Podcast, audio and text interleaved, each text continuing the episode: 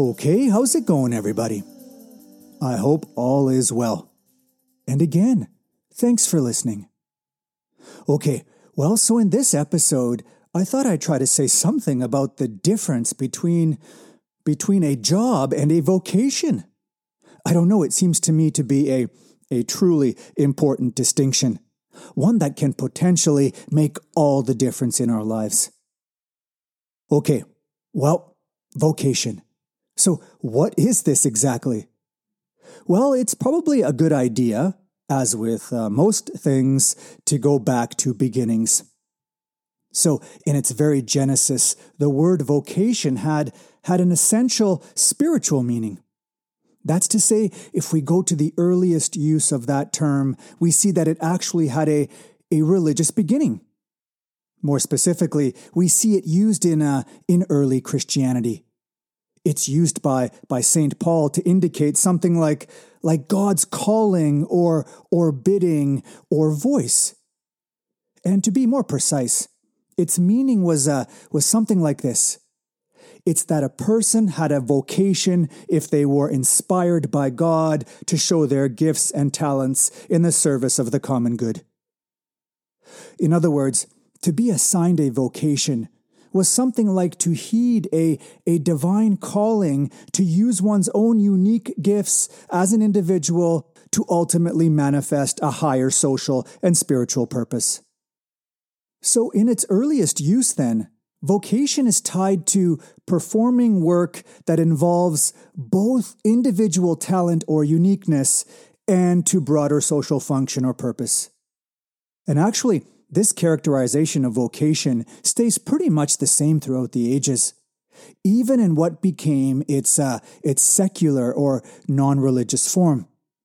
I mean, uh, the philosopher John Dewey, writing nearly 2,000 years later in uh, 1916, says that to be called to a personal vocation is to do work that is congenial to one's unique aptitudes and so rewarding to oneself but also that the consequences of what one does, those are beneficial to others. So, vocation then is work, but it's a special kind of work. It's not what often passes for, uh, for work today. Today, it's mostly about a job and a career, isn't it? Where the aim, for the most part, is uh, profit over purpose and consumption and getting ahead with little priority on the promotion of the common good. It has little to do with moving in a direction true to oneself, little to do with uh, fostering both personal meaning and relations with others, and to live according to an overarching purpose. Maybe another way of thinking about all of this, this difference between a job and a vocation, is that while a job can often be divorced from who we really are, a vocation is in alignment with our values and our ethical principles. And so we're tied to it existentially. In other words, there's no real distinct space between our vocation and the rest of our lives, and our identity and our personal destiny. Life and character and vocation are one in the deepest sense. Now, can we really say that about a job or a career? And remember that I'm using these words in distinction to vocation. Is our career our life? How does spending 30 years doing something largely for extrinsic reasons, if that's what we're doing, how is that helping to answer the questions Who am I? What can I do to make the world a little better? And how do I want to best make use of this very short life that I'm granted? Now, in all of this, I do want to give a quick qualification. I want to make sure that it's clear that I'm not dismissing the reality of putting food on the table. There are necessities, and they take priority, of course. Okay, well, anyway, so do you know where I sometimes go when I think of a personal vocation? I go to Nietzsche. And in particular, I go to what he has to say in uh, one of his earlier works called Schopenhauer as educator. You see, there, he talks a lot about how important it is to find out what your personal calling is. I mean, uh, it's so easy, he says, to just capitulate and, uh, and follow others, shackled as we are by popular opinion about what we should do in life. But we have to resist such easy desires because they're not indicative of who we really are. Well, but then who are we? And uh, how do we figure that out? Well, okay, here's, here's his answer. And uh, because it's impossible to outdo Nietzsche in language, I'll just quote him. This is what he says. He says, What have you truly loved thus far?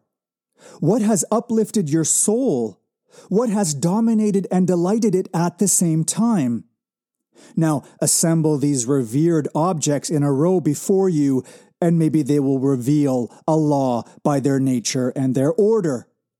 The fundamental law of your very self. In other words, look closely at your life through time and amidst all the clutter and the noise and the conformity, see what has given you the greatest moments of inspiration and then place them all together and look for the common thread between them. Well, that thread, that's a golden thread you should follow and cultivate because at the end of it is you and your liberation. This is getting to your root, the root of a plant that's been covered in weeds. Now that's the call you should be heeding. A voice that comes from from deep within, not from outside of you. As Nietzsche says, to heed this call is waking up to oneself out of the anesthesia in which we're commonly enshrouded as if in a gloomy cloud. Well, maybe if we follow Nietzsche's counsel here, we might begin to see work differently. I don't know, maybe we'll find some jobs just too tiny for our newly found spirit to fit in. Maybe we'll realize, like Vincent van Gogh did, that we have a great fire in our soul that could warm so many others. Maybe we can make a living out of what we love and love the living at the same time. So let's listen for that calling then for that voice that promises to transform what we wake up to in the mornings. A horizon not of the mundane, but of the meaningful.